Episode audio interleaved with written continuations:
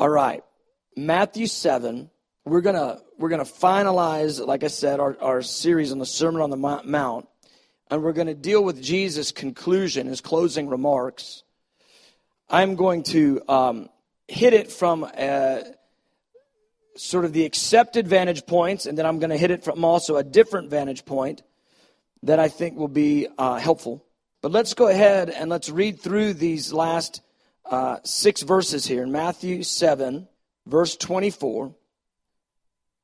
Jesus is going to bring everything to a summary, bring everything to a close here. He goes, Therefore, whoever hears these sayings of mine and does them, I will liken him to a wise man who built his house on the rock. And the rain descended, the floods came, and the winds blew and beat on that house, and it did not fall, for it was founded on the rock. But everyone who hears these sayings of mine and does not do them will be like a foolish man who built his house on the sand. And the rain descended, the floods came, and the winds blew and beat on that house, and it fell, and great was its fall. That just that that sentence just puts even a little tremble in my heart. It fell and great was its fall. And so it was when Jesus had ended these sayings that the people were astonished at his teaching. I just, you know, they're amening, they're staring, they're gaping. Oh my gosh, did you hear what he said? I mean, just can you, you know, get the feeling of awe as he's preaching? And then he's done it. What was that? You ever, you ever, you know, come out of a service and it was like, you know, the preacher was clearly, the Lord was just speaking, and you just, you come out and you're like, man, what was that? The Lord is encountering. I mean, that's, that was the, they were astonished. Look at verse 29. For he taught them as one having authority and not as the scribes. Well, I guess so. He is the Word incarnate. I'm, I'm guessing he has authority to teach the Word. Imagine, I just, I just, let's just dream for a minute. Can you imagine actually being one on the earth? Jesus Christ, God in the flesh, and he's he's doing. It's not a cool meeting. Think of your favorite teacher, preacher, whoever. It's not just some guy talking about what Jesus said, like we're doing. It's Jesus teaching it. The one who is the living Word, God incarnate, the second person of the Trinity, and he's expounding on the scriptures.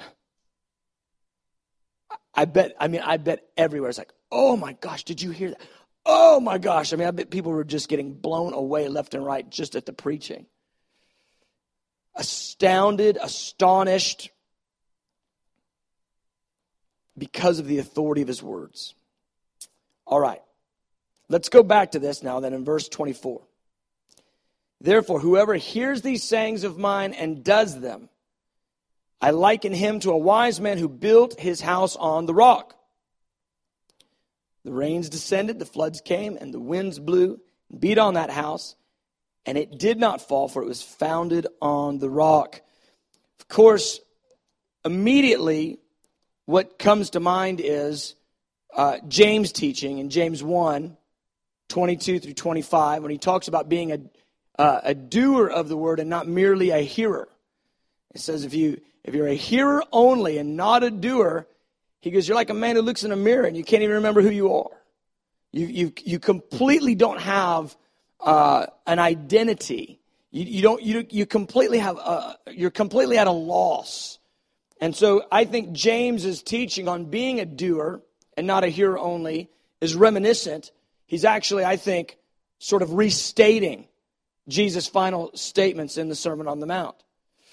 Now, what Jesus is doing is this He's capsulating those previous three chapters, the core values, the, the uh, sort of reteaching of the law, the characteristics of the kingdom, the admonitions and the cautions. He's capsulating them and saying this if you'll live by what you've just heard, it will be wisdom to you. It will be incredible wisdom to you.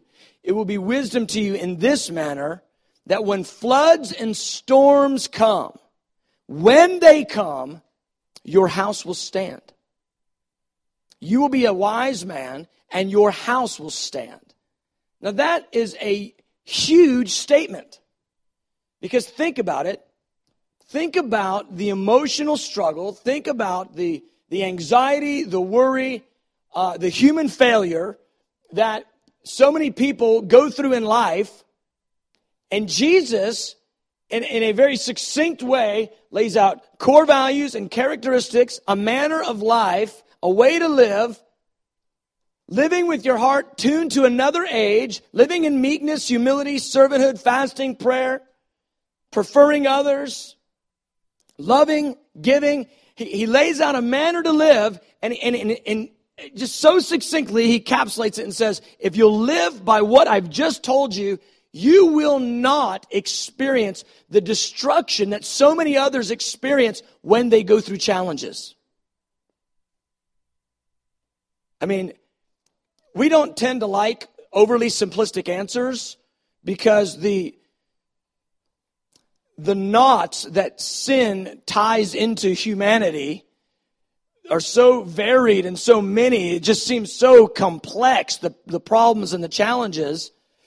Well, there's an exponential complexity that sin brings through when it comes through multiple generations. I mean, the problems get enormous.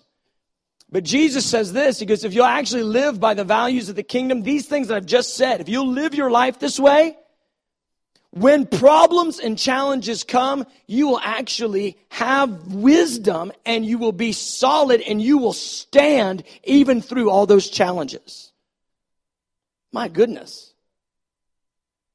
This is kind of like one of those where you go, okay, well, let me, I think I need to do this from Jesus' own mouth. If you live this way, you won't go through the destruction that others go through. Notice that he didn't say, if you live this way, you won't have storms. Notice he didn't say that you won't have floods and winds and storms. No, he said, when those come, your house will be solid. There, there's a, there is a, um, a misunderstanding that uh, you hear often and, and kind of taught that Christians don't go through problems. Jesus never taught that. Jesus taught that through problems, because everybody's going to go through them, through challenges, through winds, through storms, through floods, you can be stabilized in your own heart and in your own life. And the Sermon on the Mount is the key issue. The characteristics and the culture of the kingdom of God, living them out in this life, stabilizes you in a way that nothing else has the capacity to do. That's incredibly important because a lot of times Christians imagine, well, I'm saved, I'm serving Jesus, and as soon as something rough happens, they think something's the matter. No, rough things happen to Christians. Like, really, we really got to get this. When the winds, when the floods, when the rains beat on the house. You ever had your house beat on? See, we, we've done a major disservice to people teaching them that Come to Jesus, and everything's going to get better. That is cross grain to what Jesus taught and what the apostles taught. Jesus said, Come to me and take up your cross. That doesn't sound like better. If, if you're not facing crucifixion, come to me and take up your cross to be crucified. That doesn't sound better. And Paul said things like, for me to, to, to live as Christ, but die is gain. And through many tribulations, we enter the kingdom of God. Peter said stuff like, we're appointed to sufferings because Christ suffered for us, leaving us an example. And we've done a massive disservice to people teaching them that you won't go through problems if you get saved. That's not true. In fact, it'll probably get more difficult. Because before you were on the devil's team, Why is he worrying about you? You're on his team. But once you change teams, now he's ticked. Now he's actually going to be shooting at you. Before you were in agreement with him just doing everything he said and he was destroying you effortlessly. Now you're saying you don't want to serve him and he goes, Oh man, I really do hate you. I'm coming after you now. So the idea that, uh, you know, you can, we're going to serve Jesus and everything's going to get better, just going to be better for you, that's not real. It's probably going to be a little more challenging. It's probably going to be more difficult. You will have to have grace imparted to your soul because you will not be able to stand against the onslaught of hell and sin and the sway of the world without God's grace stabilizing you. And you must give yourself to living the value system of the kingdom because floods and winds are going to come and beat on you and it's the value system of the kingdom lived out in your life that will stabilize you and you'll be found wise in a time of challenge and you'll be able to stand firm through those challenges. Hmm. Well, if that's the case, I better go back and, you know what I think we'll start next week at Matthew chapter 5?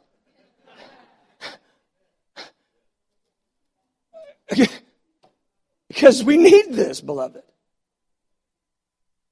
Because we, here's what we cannot do with the Sermon on the Mount.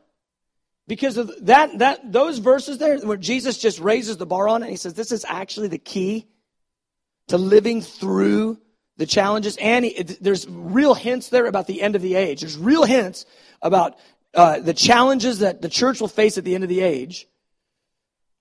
When he says this is the key to being stable and receiving, to stable in this life through problems and receiving rewards in the next life, we need to take it real seriously. Because he raises the bar so high on, on his uh, teaching here. So he goes, Do these words, you'll be a wise man who built his house on the rock. When the rains descended, the floods came, and the winds blew and beat on that house, it did not fall because it was founded on the rock. But everyone who hears these sayings of mine does not do them is like a foolish man who built his house on the sand.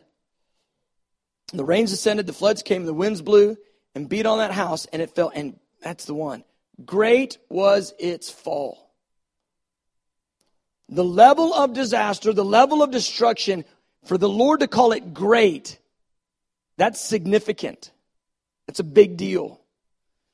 We can look around the earth We you look at the lives of the lost, we go, whoa, there's a lot of destruction going on in the lives of humanity who are not serving the Lord. I mean, it's just so many horrifying stories.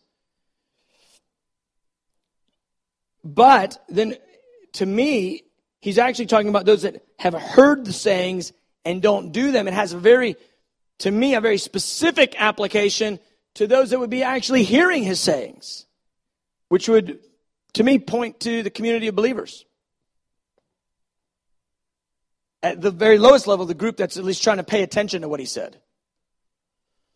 And here's, here's, where the, uh, here's where the fear of the Lord comes on me. This is where the tremble comes. Because I would be in the group for sure that has heard the sayings, because I've read them, paid attention to them. You would too. You would be in that group. The, the, the challenge is do you fall into the second group? Heard them and did them? Or do you fall into the other group? Heard them and did not do them? And here's where the tremble comes on me. We, guys, do you know how much hearing we do? We hear all the time the word, all the time preaching, Christian radio, all the time, books and Christian television. We hear and hear and hear and hear. And I go, wow, our hearing level is huge. Where then is our application level? Because the amount of disparity between the hearing and the application of those things in our life, that's a concern. And I, I'm here's what I think happens. This is where my heart trembles. I think a lot of times we imagine because we're hearing that we're actually doing it. We think because we hear it, and we could even say it back. We can even quote it back. But we imagine because we heard it that we're actually doing it, when in fact we've heard it, but the application isn't necessarily alive in our life. And here's the challenge we'll be flowing along with the course of this world system, painting Jesus on it, not recognizing that though we've heard it, we haven't actually done it. And here's where the rubber meets the road when the storm comes. Because when the storm comes and everything starts to shake, is does the house stand? Or does it disintegrate and melt away like sand does under rain? I'm not a builder, I'm not too handy, but I know this. If I was trying to build a sturdy something, I wouldn't use sand as the foundation. He goes, so just what Jesus said. If you hear what I say and you do not do it, he goes, your life is sand. It's as susceptible to the elements as sand. It's as susceptible to shifting and, and being moved away as sand. And I, my concern for me, let's, let's put me there, Billy Humphrey. My concern for me is, do, have I convinced myself that my hearing equals doing? Because I know, you know, I know the verses. I can stand up here and teach 14 sessions, sessions on them. Does, so does that then, in my mind, translate to I'm actually doing it because I know it, I heard it. That's a concern, beloved. That's a concern. Where what we've got to deal with is the, the contradiction that's in our hearts. What I'm saying is, where our heart and our lifestyle is contradictory to this value system, we got to deal with that. Because we do not want to be in the group that hears and doesn't apply it and doesn't act on it. We don't want to be that group. So we need to, in the grace of God, hurl ourselves into the application of these things in our life and really make the tough choices. Really make the tough decisions so that when the challenges come, because they are coming, they have come and they are coming, that we'll stand through them. Our foundation will be secure through them. And I always marvel. I, I look at different Christians throughout history and I look at the things they went through and I just, it blows my mind how stable believers are who are really living for Jesus, really living the values of the kingdom, how, how stable they are through the most horrific events. You read the, the, the stories and the biographies, and you go, my goodness, this is incredible how they just they stood firm for Christ. The value system of the kingdom will put a root in you, it will put an, an iron rod in you. Living for His glory and His beauty and meekness, humility, and servanthood. It will put an iron stake in you that when the storm comes, you'll find yourself though beaten through the storm, by, beaten by the wind, beaten by the rain, you'll find yourself not beaten, still standing. That's Jesus' point here. He goes, that's wisdom. People won't, they won't agree with it. They, they won't understand what you're doing. They won't know why you're living that way. They'll think you're weird. He goes, but when the storms come, wisdom will be justified one house will stand, one house will fall. And I look at my own life and I go, you know, I can see the level that I'm living by the value system of the kingdom when storms come. It's, it's identified. It's not, our, the value of our Christianity is never identified when everything's happy. The reality of our Christianity is identified when everything is difficult. And when the storms come in my life, the amount of tumult and, and shifting and, you know, the difficulty that I have personally and emotionally and, and, and personally processing and getting through, that tells me how much I'm living by the values of the kingdom and how much I'm not. And there is a strong influence, this is called the sway of the spirit of this age, that wants us to live a certain way for ourselves, getting all we can, looking out for number one, all these things. That's not in the Bible. God helps those who helps himself. That's not a scripture.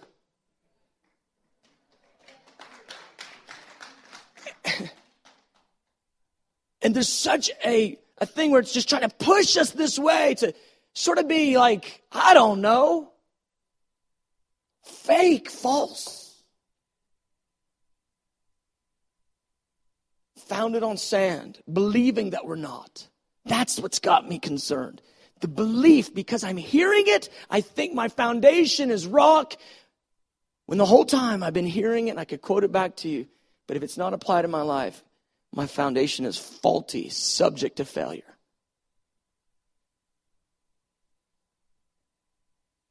That's my concern for myself and for the church. We wouldn't actually deceive ourselves into believing we're applying these realities just because we've heard them. And that's what Jesus is nailing. You've got to live it. You can't just even understand. Just because you understand it, it makes no difference. So you can explain the plank and the speck. Who cares?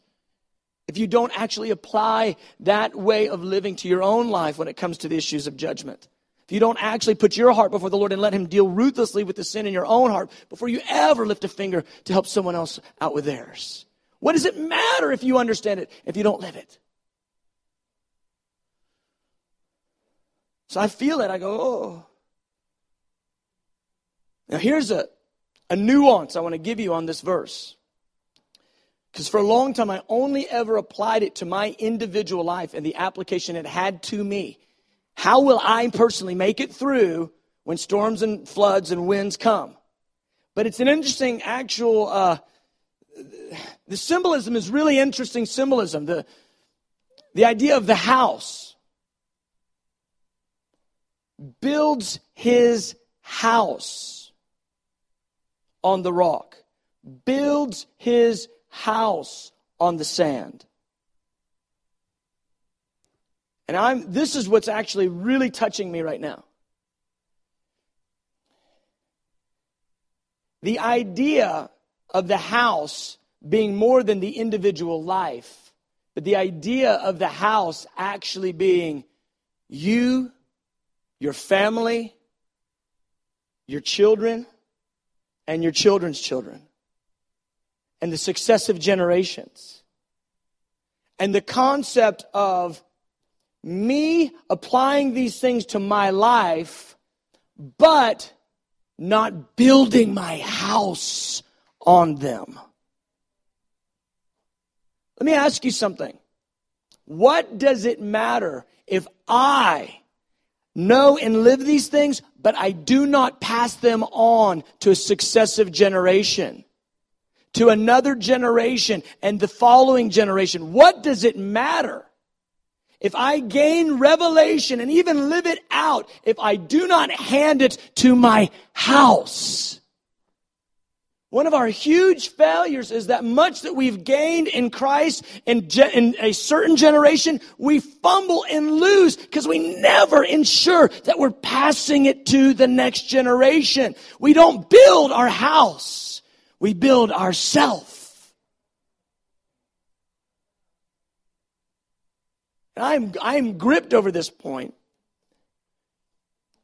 that whatever God is entrusting me with in my generation, it is my responsibility in the grace of God, but it's my responsibility then to take that and build my family and build my children on those things God's giving me. If I don't do that, when the storms come, my family, my children, my grandchildren, they will be beaten and fall.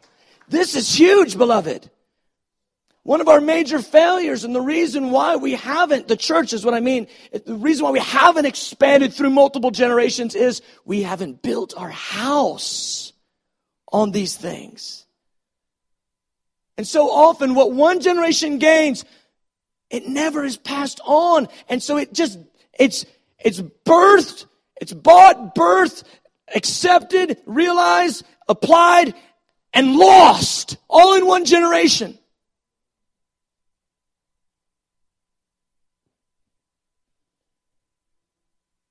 I, I feel this. That the Lord wants us, yes, to hear, yes, to live it, but more than that, to take these values of the kingdom and actually instill them in our families, in our successive generations. And make this be a lifestyle reality for those that are subjects of the kingdom. Jesus' words here at the end of this uh, chapter 7, uh, chapter 7, 24 through 28, his words there are really reminiscent of Matthew 5, what he started with in verse 19 where he says, Whoever therefore breaks one of these, uh, least of these commandments and teaches men so shall be called least in the kingdom, but whoever does and teaches them will be called great in the kingdom. And I go, what's the application for doing them, hearing them, doing them, and teaching? Well, not everybody has a teaching platform, Lord. What's the application? Your house. It's your house. What would it look like what would it look like if over four, just four generations, father, son, grandson, great grandson, and all the children, all the spouses, all the siblings, all began to live a Sermon on the Mount lifestyle. Really live it. What would that look like, beloved? We would be living in a kingdom come on earth as it is in heaven world because the culture will have permeated through society in an exponential way. We cannot neglect that idea. And I'm feeling it so much because it's not enough for me to be fiery. It's not enough for me to have whatever God's given me. It must go to the next generation. It must go to the sons and daughters. lest we commit a great failure and see the thing end in one generation. Look at uh, 1 Timothy 5. Paul giving Timothy guidelines on how to train family members and operate in honor and how to minister to widows and says this really important verse Verse 8 If anyone does not provide for his own, and especially for those of his household, he's denied the faith and is worse than an unbeliever. Now he's talking about taking care of widows and them being taken into the the the number of uh, of widows that were being provided for. And so he's in a very, in the context of, in a very first kind of runway, he's talking about provisions for those in your own household financially. But this application, you can take that principle and apply it to spiritual truth. And I really believe the Lord feels that strongly about it. Because he talks about a house built on the sand, and great is its fall. Great is the fall of the house.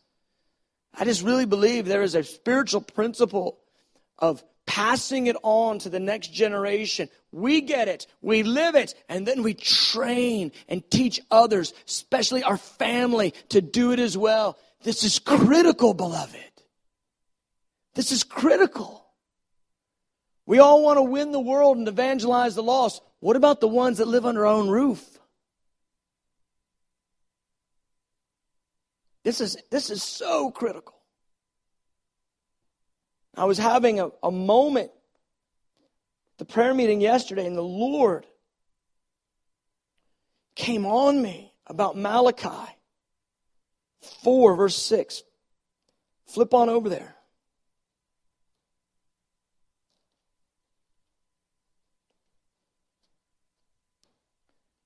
And I began to literally vibrate internally. You know, like when you're really cold, when you're shivering, that's what's going on to me, but it's not cold in there. And I'm shivering, I'm vibrating on the inside over this issue.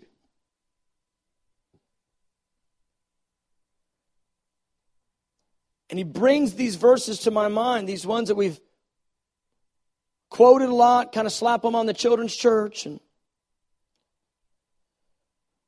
he says, Behold, I'll send you Elijah the prophet before the coming of the great and dreadful day of the Lord.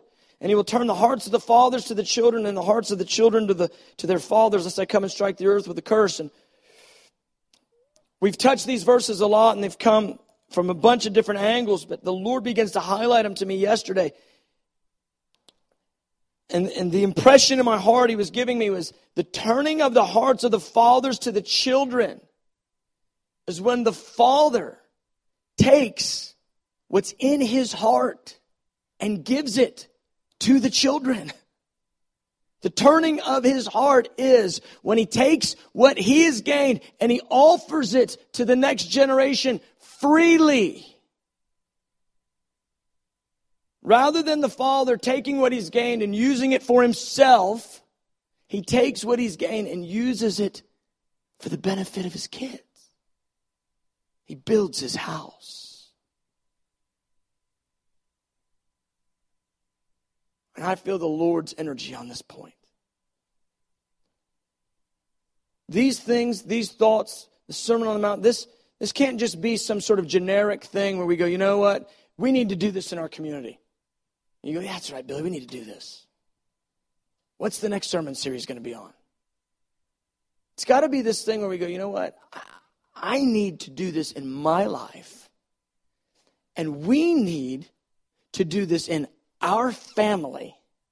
And we need to take a, a good look by the Holy Spirit as to the areas where we're not living the values of the kingdom and get those out so that we can truly be ones whose house is built on the rock, we need to do this in our family, train our family and our kids to live this way so that this is their culture. And so that they will train their families. We need to build our houses on these sayings. It's not just enough to hear them, it's not just enough to apply them to our own self. I really believe the Lord wants us to apply them to our, our, our families, our lives, and, and to live these things out. And have the next generation grow up and learn these things. You know, the, the exponential power of revelation passed on to multiple generations. You know what I'm saying? You get the revelation and it's new to you. Like for me, I go, okay, it's new to me at 40. Whoa, that's good. That's God. But I hand it to my 10 year old. And then he applies it and leans into the word with prayer and seeking God. And, and the spirit of revelation comes on him. And now the Lord shows him another facet. He starts at 10 where I am at 40 the exponential power of revelation passed on in the kingdom. This is how it's supposed to be the body of Christ. This is how it's supposed to be. The values, we don't just listen to them as good sermons, we embrace them, we live them, we pass them to our children. It becomes our family cultures. And it goes and goes and goes three and four and five generations down. I always am blessed when I meet a, a, a a person who says, Yeah, my, my dad uh, is a minister, his dad was a minister, his dad was a minister. You know, we got five generations, and, and I'm in the ministry. I'm going in the. I mean, I, that just I just look at that. I just marvel at that. That's amazing. It's so rare. It's so precious in the earth. But what if that was the testimony of all of our generations? I don't know how it has worked in your life. You know, when, who came to Christ first? You know, are you, are you a fifth generation, you know, believer? Are you first? You're the, maybe the first one in your family. It doesn't really matter. But the, the point is, you hear it, you embrace it, you apply it, you live it, and then you pass it on and see to it that you pass it on. See to it that you pass it on. This, that, this has got to really be how it goes. We really do build our houses on this thing. I, you know, I just, I can't imagine, I cannot imagine It was, it was gripping me yesterday. My sons, my daughter, growing up being moral. They don't cuss, don't go to R rated movies, but they don't burn either. Oh, that God ah, would, would impart into them the very things He's gripped me with. I'm already out on a limb. I might as well just say this. If your fiery passion for the Lord has turned into average, just getting along, not creating, creating any problems, Christianity, repent and return back to your first love. Most people stay fiery for about five or ten years, and then they just sort of settle in. And they settle in in the name of, I've got to have a career and I've got to raise a family. Who said raising a family has got to make you dull in Christ? I think raising a family is supposed to make you fiery in Christ. So now it's not just you and your wife going for it, but now you got a little, you know, a, a, a, a fiery family of little forerunners, you know, just, you know what I mean? Little revivalists. The cares of this world and the deceitfulness of riches, they steal the word.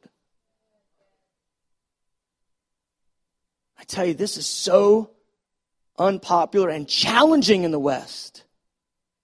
Because there's a wisdom that's of the world that says, you know, you need to settle down, just build your family, take care of, you know, all your little issues and make sure you're got all your money and all your stuff all taken care of. And I'm not for being reckless and, and, and foolish, but I'm telling you, there is a greater wisdom that says, build your house on the rock. And it's about living these values and passing them on to it, another generation and being a fiery, burning, and shining lamp in the earth. This, this is how we're called to live, beloved. This is our portion. Let's not let it, let's not let it just be hearing in our ears, but more than that, so let it, let's let it be doing, but let's not, not just let it be hearing in our ears and doing in our lives. Let's build our houses on it. Amen. Let's let it transcend the generations, transcend the community of our, of our faith and our families. Let's live this way for real. I want this lifestyle. I want it for real. I'm asking the Lord to hold me on a very short rope so that when I begin to veer, when I begin to get under the influence of the spirit of the age, he goes, he goes, uh-uh, little buddy, that's sand. Don't go there. Amen. Amen. Let's stand. Turn our hearts to the children, Lord. Turn our hearts to the children. Turn our hearts to the next generation. You know, you might be single and you go, ah, that didn't really apply to me. I'm not a mother, father. You will be probably. It really does apply to you. You need to get this vantage point now so that it's normal when you get married, when you have children. It's just normal. This is how you do life. This is how we live. The culture, the kingdom of God. Lord, I pray. Let these truths not end in one generation. Let them be passed on. Let them be passed on to another generation, God. Come, Holy Spirit. Lord, I pray, release the spirit of Elijah. Turning of the hearts. The spirit of Elijah, the turning of the hearts to the children. The revelation you've granted us, we wouldn't be lost in one generation. It would pass on and on and on. I want to give a call two things. If you'd say, A, I don't want to be I don't want to be deceived into believing because I'm hearing that I'm doing. I really want the doing of it. I want the application in my life. If you'd say that's me, I, I, I want the Lord to release grace to me to apply these truths in my life, I want to invite you forward. I want to pray for you. Secondly, if you'd say, I want this to not be something that only I apply, I want to build my house. And I see the necessity of it. I'm asking the Lord for grace to build my house on the rock. I want you to come. If you're in a hurry and you have to leave, that's fine. I'm not in a hurry. This is critical. This is critical for us. Doesn't matter if you're single, if you're married, it doesn't matter.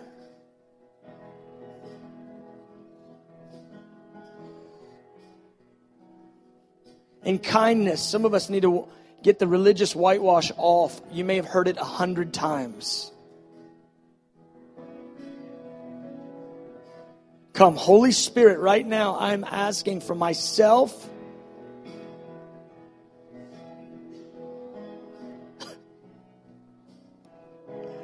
I'm asking for my life. I'm asking for my family.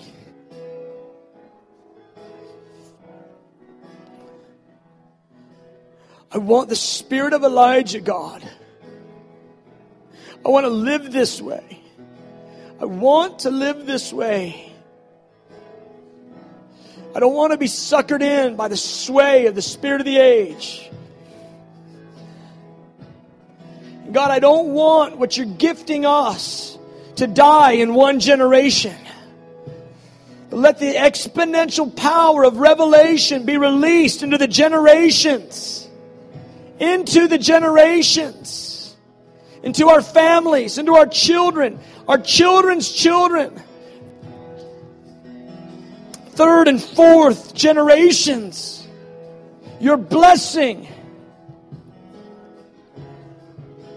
God, I pray the piercing of the heart. Keep us on a short rope, God. We wouldn't look to the right or the left.